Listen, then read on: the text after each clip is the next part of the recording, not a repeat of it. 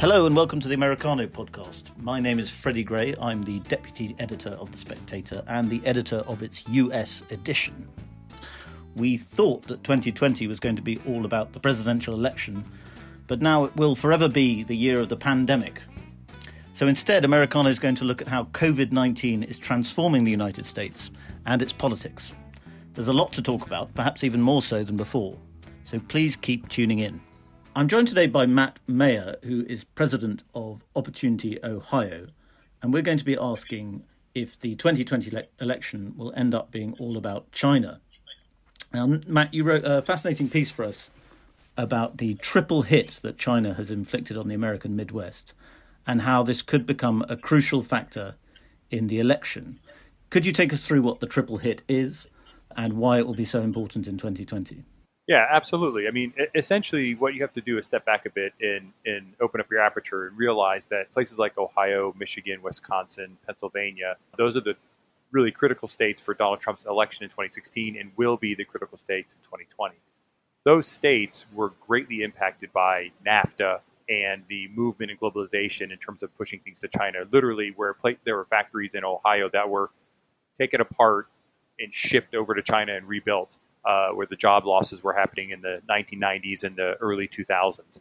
So that was the first hit that really started decimating Main Street America uh, in those key battleground Midwestern states. As you saw, then those folks who lost their jobs, you know, lost opportunity, main streets were closing down.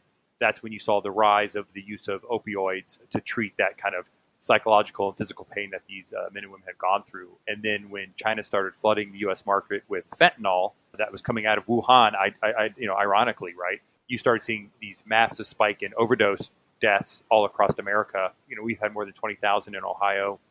They estimate we're going to have 50,000 per year over the next decade, which is, you know, half a million Americans, which far exceeds any war we've ever fought, including our own Civil War back in the 1860s. So that really was the second hit, right? And so then here you now have Donald Trump gets elected, and over the last three years, we've started to see a resurgence back, right? Record low unemployment for African Americans, record low unemployment for Hispanic Americans, record low unemployment for those without a high school degree. And those folks are starting to get back on their feet. Jobs are coming back, wages are going up. And then, boom, out of Wuhan comes this virus that essentially is now this that just has utterly decimated Ohio, Wisconsin, Michigan, Pennsylvania. And, and the job losses we're seeing are just stunning. I mean, it's stunning in terms of you know more un- more unemployment than we've seen since the Great Depression, and it's happening within a month or two. We're not talking about oh, the course of a year. 2020 is setting records after just four months in beating annual records in past years and other events. So this thing is enormous. So that's really the third hit out of China that's really going to put a lot of American middle class families uh, in a position where they will be looking at the ballot box to essentially have their voices heard. And and this is something that Trump is meant to be stronger on. And I mean, because Trump's whole play for 2020 was going to be saying to Americans that look at the economy. I've produced this beautiful economy for you. Uh, vote for me again. He can't do that now, so he will almost inevitably pivot to saying, "I'm the person who'll stand up to China." But it's interesting that Biden is also trying to say the same thing, and that you can't trust Trump with China. Yeah, so essentially what Donald Trump's going to now have to do is thread a needle that says, look, look what I did already in my first three years, right? I, I built this amazing economy that that was coming back and doing everything we wanted it to do.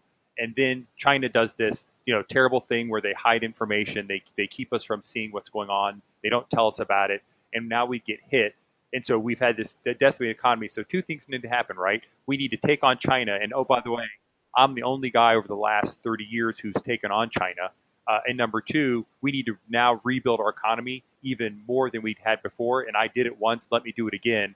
But Joe Biden was part of that Obama Biden administration. That is what resulted in us having anemic job growth, uh, low, no wage growth. Uh, I'm the guy who brought it back. I can do it again. So that's going to be the thrust of his argument. It's going to be tricky for Trump though, because I mean, even though you know, in 2016, I think it was a very underestimated a part of his message was that he would stand up to China. He he was always very he made sympathetic noises, but always made it clear that he understood that China was ripping off America.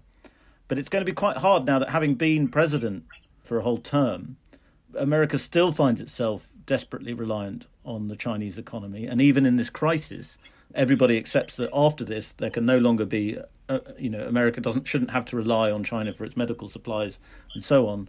but it's it's too late at the moment because America, like Britain and other countries, is relying on Chinese supply to get through the crisis.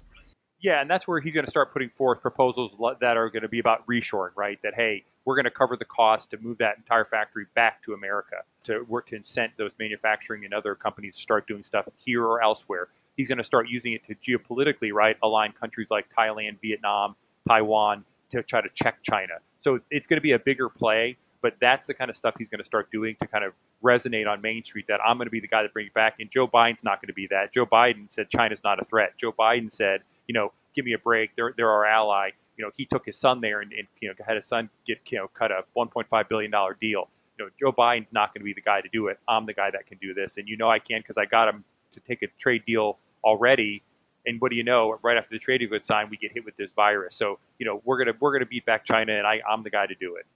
Well, I could see, uh, you know, an attack ad on, on Hunter Biden about the, the dodgy deals with China would be very effective. But also, already the Biden campaign have started to chop up things Trump has said, because in the course of negotiating with China, he has said lots of very complimentary things about Xi and lots of, you know, very sort of welcoming things. As which might be an understandable negotiating tactic. But if if you want to portray Trump as looking soft on China, you can do it with a clever advert. Yeah, no, there's no doubt about that. But but I don't think that's going to fly, as we say in America. That dog ain't going to hunt because I think every American that's going to be voting has heard how aggressive he's been on China. They've been stealing our technology. They've been stealing our jobs, and they're going to understand that you know what he had to say to try to be nice to Xi or even Kim Jong Un. Right? That's just diplomacy. But he's going to he's going to be the guy that's going to fight for them. And, and I don't think anyone's going to question that. No matter what ads the Biden campaign runs, they're just going to be pouring their money uh, down a drain to try to beat a narrative that's already well established in the American psyche. Well, it'd be interesting what I mean what Trump has to say to China while this election's going on, because presumably, that you know, the the, the deal is not complete. Uh, we know that he stopped saying the China virus after a phone call with Xi. Um, so presumably, the Chinese have some sort of leverage still uh, with him, quite a lot of leverage, I'd have thought. So it'll be interesting. I mean, how will he be? How will be he be able to run this anti-China campaign, if you like, and not cause a, a dramatic rift with China that could wreck the economy even further? Yeah, I mean, I think he's going to essentially do what Barack Obama did with uh, Vladimir Putin uh, and Medvedev when he said, you know, hey, cut me some slack here. Once I get through the reelection, I'll have more leverage to, to do some other things. My guess is that President Trump will say to Xi behind closed doors, hey, I'm going to have to be, you know, pretty hardcore here to, to as part of my deal to get reelected. But understand, I know, you know, we are partners. I, I value China. We're, you know, you're you have a place in the world. But look, I, I, you know, I'm going to be taking off the gloves here over the next six months because I've got an election I'm going to win to to rebuild America. And that's kind of, I think, what he had already done anyway with Xi before. And, and they're going to fight back, which is fine. I think, it, it, ironically, the more China fights back, I actually think that's helpful to, to President Trump. Like the, there was an editorial in the Wall Street Journal today that I actually think is going to backfire on China. That was written by a Chinese government official, and it just comes across as weasel words, right? Hedging, and that kind of stuff is, I think, just going to be more beneficial to Donald Trump than the Chinese realize. Let's talk a bit about how Midwesterners say feel about China. I mean, I'm I'm often struck that Americans are actually quite well disposed towards China, considering as you've pointed out, China has been the country that has eviscerated its economy. It's it is replacing America as the as the world's leading economic superpower slowly and surely. And yet, I, I would say most Americans are fairly magnanimous about that.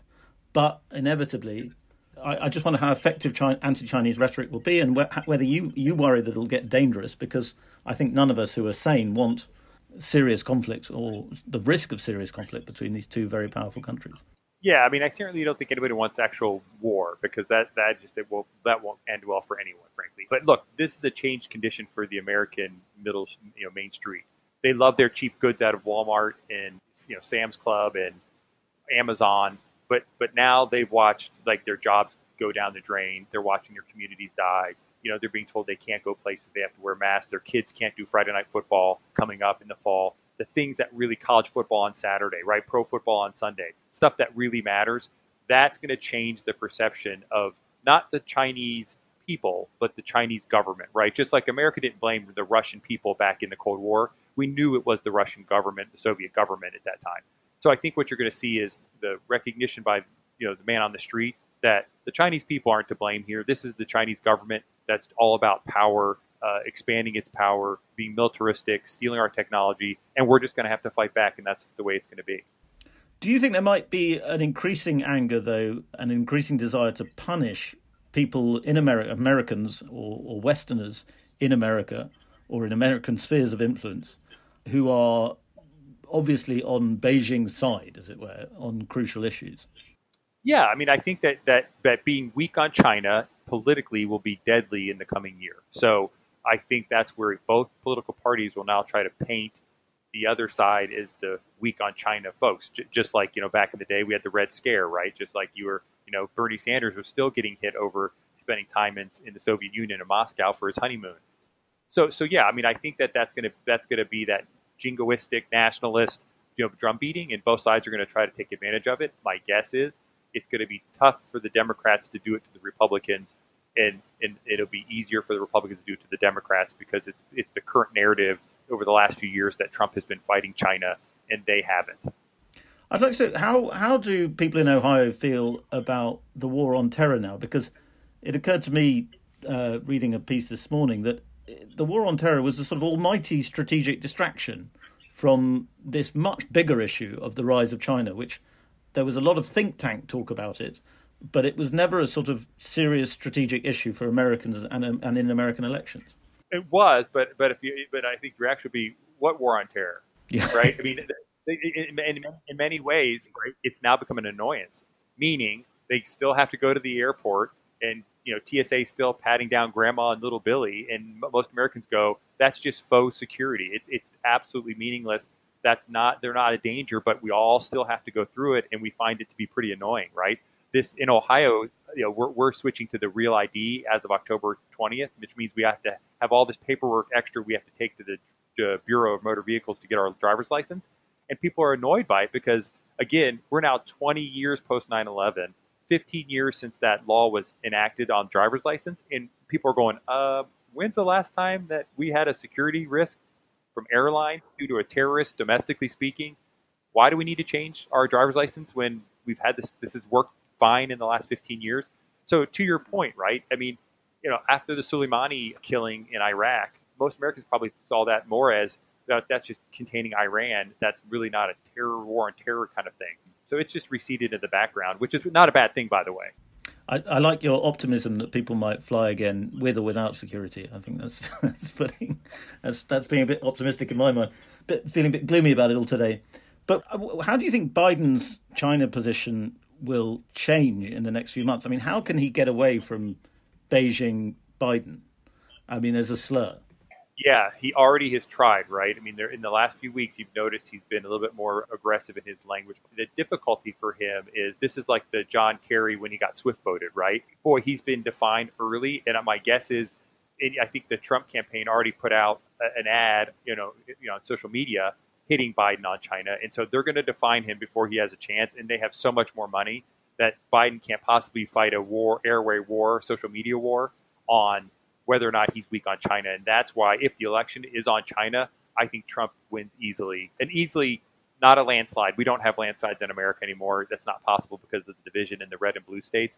But he would he will comfortably win the states he won before, and probably add uh, New Hampshire, possibly New Mexico, possibly Nevada, and possibly Colorado. you you sound quite confident about that. I mean, given the economy, I think that's that's quite a big claim. I know, I realize that, but again, so this is where the China piece has, you know, uh, stirred the uh, pot a bit. Where it used to be nice and simple with James Carville's, you know, it's the economy stupid 1992 with Bill Clinton. It's it's not that simple anymore because of the devastation wrought by this pandemic, and so it'll be harder to just say, oh boy, look at all the economy, it's not good, that's Trump's fault. No one's going to buy that. They're not going to blame Trump for the economy. They're going to blame Trump if he doesn't do stuff proactively to get the economy back.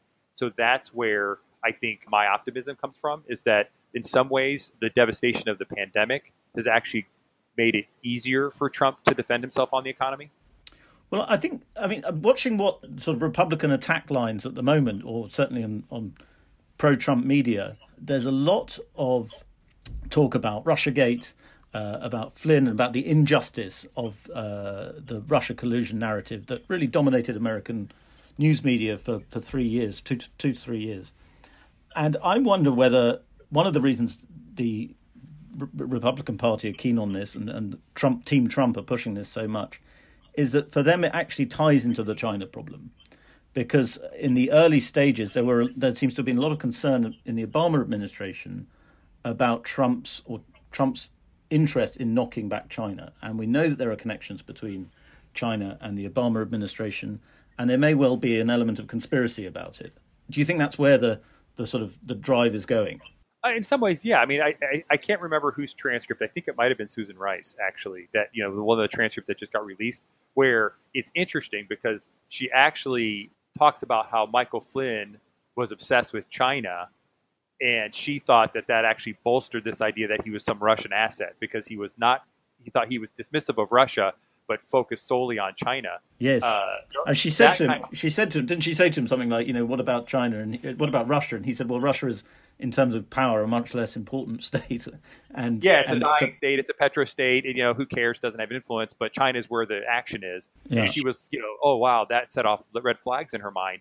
So that's going to be a really great clip that you're going to see more and more people hone in on, right? But again, and this is where that Hunter Biden piece is going to be deadly. And this gets into all these ironies, right? If the Democrats hadn't pushed so hard on impeachment, that forced the Trump folks to push so aggressively back on Hunter Biden and all his business dealings, mm. nobody would have any idea about this $1.5 billion deal that, that Hunter Biden got out of China after flying with Joe Biden to China, right? That's now going to become front and center as part of a campaign piece because it gets back to what you're saying is this thematic Obama administration soft on China. It was only when Donald Trump came in that, boy, things started to happen to, to push China back and to, to really protect America. So that's what's going to be fascinating. And I don't know how Biden gets out of that trap that, ironically, the Democrats have set themselves by some of the moves they made against Trump, thinking they were going to somehow get Trump. But the, the Obama Gate thing's fascinating on a different level, right? It's, it's now switched to 180 degrees, right? There's no evidence of anything that Trump did. And now there's all this stuff coming out that looks like the Obama administration did some pretty seedy stuff and maybe even illegal. We'll find out with the Durham investigation, right? And again, because they trumpeted that so much, most Americans have at least a good idea that Trump didn't do anything. And boy, now they're going to start seeing all this other weird stuff come out that's going to make it look really increasingly bad for the Obama administration, right? That will then create even more narrative about that. Forget about the China connection, but that the Obama administration wasn't this great, you know, scandal-free, upstanding group of people. These are some bad actors doing some very kind of un-American things like spying on political opponents, right? So that's going to be fascinating as this unrolls too. But I wonder about that. I wonder whether voters will think, you know, there's this pandemic going on, all our jobs are in danger, or maybe even lost already. The Russiagate thing was obviously a bit of a joke. Why are we still talking about it? There's more important stuff going on. Yeah, they might, but but Americans love suspense thrillers, right? They love the whodunits, and so the the interesting it places like made for TV kind of stuff, right? When we, you know, the every day now, oh, are they going to release the unmask? Who did the unmasking? who's the one who did it, who did it, who did it. Americans love that kind of stuff. And remember, they're now sitting at home every day with not much else to do. So they can sit on the internet and they can talk to their friends and they can do the conspiracy theory stuff. So it actually creates this kind of, you know, vortex that all information gets sucked in because nobody's busy actually doing their jobs right now. They're sitting at home trying to figure out like, you know, what's going on in the world. So it, it could actually lead to people being more informed than you expect them to be normally, right? Do you ever worry that America's gone mad about conspiracy theories? Oh, I think uh, not just America. I think most countries have. But I think that everything now has to be conspiracy theory to be interesting, right? Yeah, there's everything now ends in a gate, right? And, and so I do worry. I mean, I worry more more about you know this idea of are, are we you know we are in a civic war? Does that turn more deadly in the coming years? Right? I do worry because the polarization is so unprecedented. I mean a week into this pandemic before the Democrats started attacking Trump immediately, right? And, and that's just that's ahistorical. We we usually rally together to some degree, and and there is no rallying together anymore. There is now trench warfare. Every inch matters. It is like World War II, you know, out in, in, in Belgium. Like we are on the line, and if we can gain that inch, we will, no matter you know what the cost is. And that's what worries me going forward. Is is if this thing wasn't going to be the event that brought us back together, I don't know what will be. Yeah. I wonder about that because, I mean, if you look back to the 1970s, there was a lot more domestic terrorism in America. You know, you had kind of left wing anarchists, you had people like that. And, and, and, I mean, it seems to me the mainstream is more extreme now, more more militant now. Polarization is more militant in the middle, perhaps, but on the edges, I'm not no. sure whether things have got much crazier. Well, you know, you've got the Antifa folks on the left that do some stuff in Portland and other places from time to time. You've got the white supremacists on the right that, you know, Charlottesville was the last thing they did of, of note. They're all out there on the fringes, but the worrisome piece is, is you know, it's there, there's not a big jump from agitated middle or let's say everyone's agitated just outside of the middle that something can happen that lights a fire that creates a bigger problem and, and you see kind of more of the stuff you saw in the 60s in terms of the riots and things like that happening and and you have to wonder Trump wins will the left elements of the left get into some violence if Trump loses will elements on the right engage in violence and that's the piece that uh, is really worrisome and an unknown right now going into the, the election Finally, uh, about which which um, swing states do you think are hardest for Trump to win again? The ones that he won so crucially in 2016. Which uh, at the moment it looks, but the polls suggest Pennsylvania will be hard. Do you think he'll get that? Uh, I think Pennsylvania is going to be the hardest one for him to win again, followed by probably Michigan. And Pennsylvania, because of Pittsburgh and Philly are such huge cities, and you know Republicans don't win those urban centers, right? And so if if the Democrats can run up the votes in those two cities, it'll be hard to make up the votes in the rest of the of the state, which is why he won by such a small margin last time. And in Michigan, to a lesser degree, the same issue. So what's going to be fascinating are two demographics that will matter. One, do African Americans come out to vote for Biden like they did Obama, or do they not come out like they did for Clinton? And that's what's now driving this debate within the Dem- Democrats for him to have an African American vice president, which is like Kamala Harris or you know something like that, because they believe if they don't have an African American on the ticket, they will not drive out the African American vote to the degree they need to. Secondarily, is the suburban white women. They don't like Trump's style. They don't like the rhetoric. They don't like his Twitter account. And if he, you know, those are the ones that abandoned the Republicans in 2018, which is what the Democrats used to to, to, to get the gains in the House. He can't get enough of those back in 2020 among the suburban areas where he has to be stronger. Again, the urban centers will swamp what can happen in the suburban rural areas for Trump. So those are the places to watch. We're going to be Pennsylvania, Michigan, and then to a lesser extent, Wisconsin and Ohio. And of course, you've got to throw in also the possibility, a terrifying possibility of a, a second wave of COVID 19 uh, around the election. Does that hurt the Republicans? Because you'd, you'd imagine that lower turnout would benefit the Republicans. Certainly, that's what the Democrats always make out. But actually, in a lot of these states, uh, low turnout might might harm the Trump campaign. Yeah, I, I don't think there's much weight behind low turnout ever hurting the Republicans, right? Th- Their voters will go.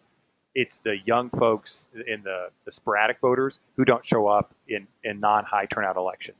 But in terms of that second wave, my guess is it'll start hitting closer to December than November, early November especially. So I don't think that'll be the issue. The issue is just going to be things like are all these college kids back at school or are they sitting at home where maybe going to vote would be easier if they're at school right they're partying on friday night they're you know goofing around they're not worried about you know presidential elections so that's the vote that that the democrats want and they, they'll get it in big numbers but so if they're home because schools aren't open then maybe that helps them versus they're back at college doing their thing and ignoring what happens in the real world Actually, absolutely. Lastly, just tell us a little bit about what Opportunity Ohio is. So yeah, Opportunity Ohio is a free market uh, think tank. So we focus on uh, economic policy here in the state of Ohio, and then I do a bunch of national security work na- uh, federally because of my time in D.C. with Homeland Security and the things I did back in the, the Bush 43 days. So we do a whole lot of you know put out a bunch of uh, I used lots of charts and graphs because it's people don't read white papers anymore that think tanks put out. So I don't ever write white papers. I just put out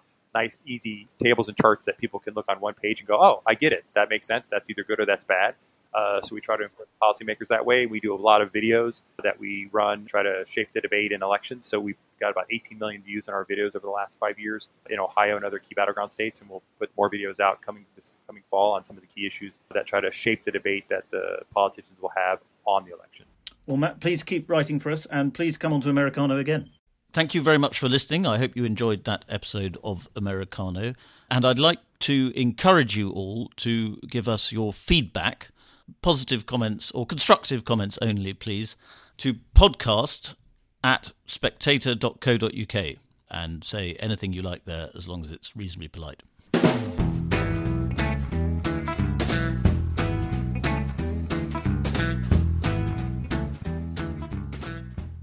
Try four weeks of The Spectator absolutely free. And, for this month only, you'll receive a Spectator wireless phone charger. Go to www.spectator.co.uk forward slash charger